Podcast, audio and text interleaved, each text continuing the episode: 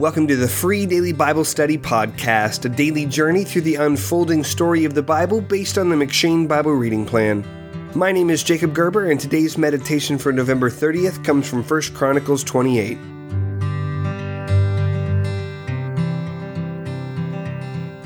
As we come to the end of David's life in 1 Chronicles, there is one question we have not yet addressed.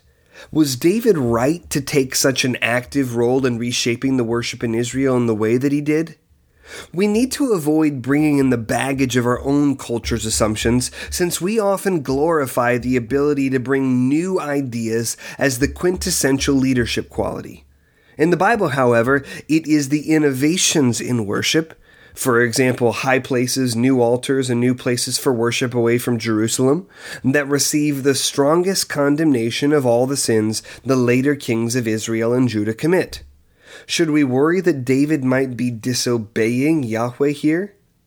As we discussed in our meditation for 2 Kings 9, one of the ways the biblical authors make their points is through the repetition of stories. And here in 1 Chronicles 28, we see two clear repetitions that portray David as a new Moses rather than a usurping innovator who rejects Moses.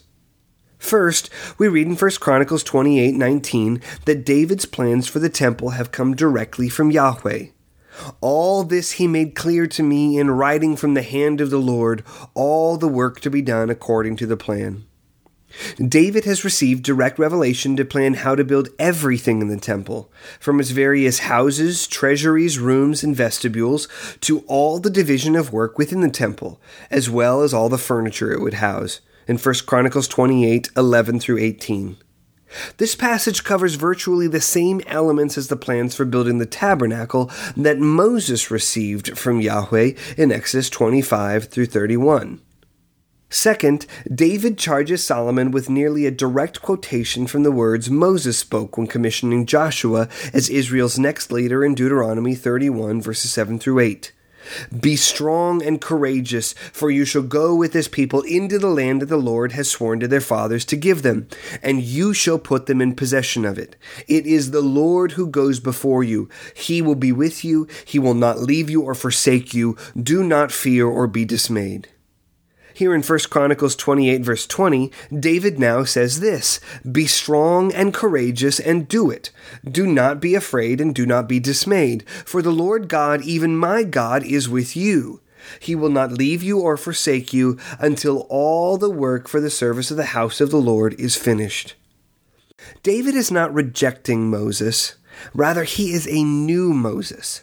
Even here, however, the focus is not so much on David himself as it is on the ultimate son of David, whom Yahweh would raise up for the salvation of his people. We will continue looking at the conclusion of David's life tomorrow.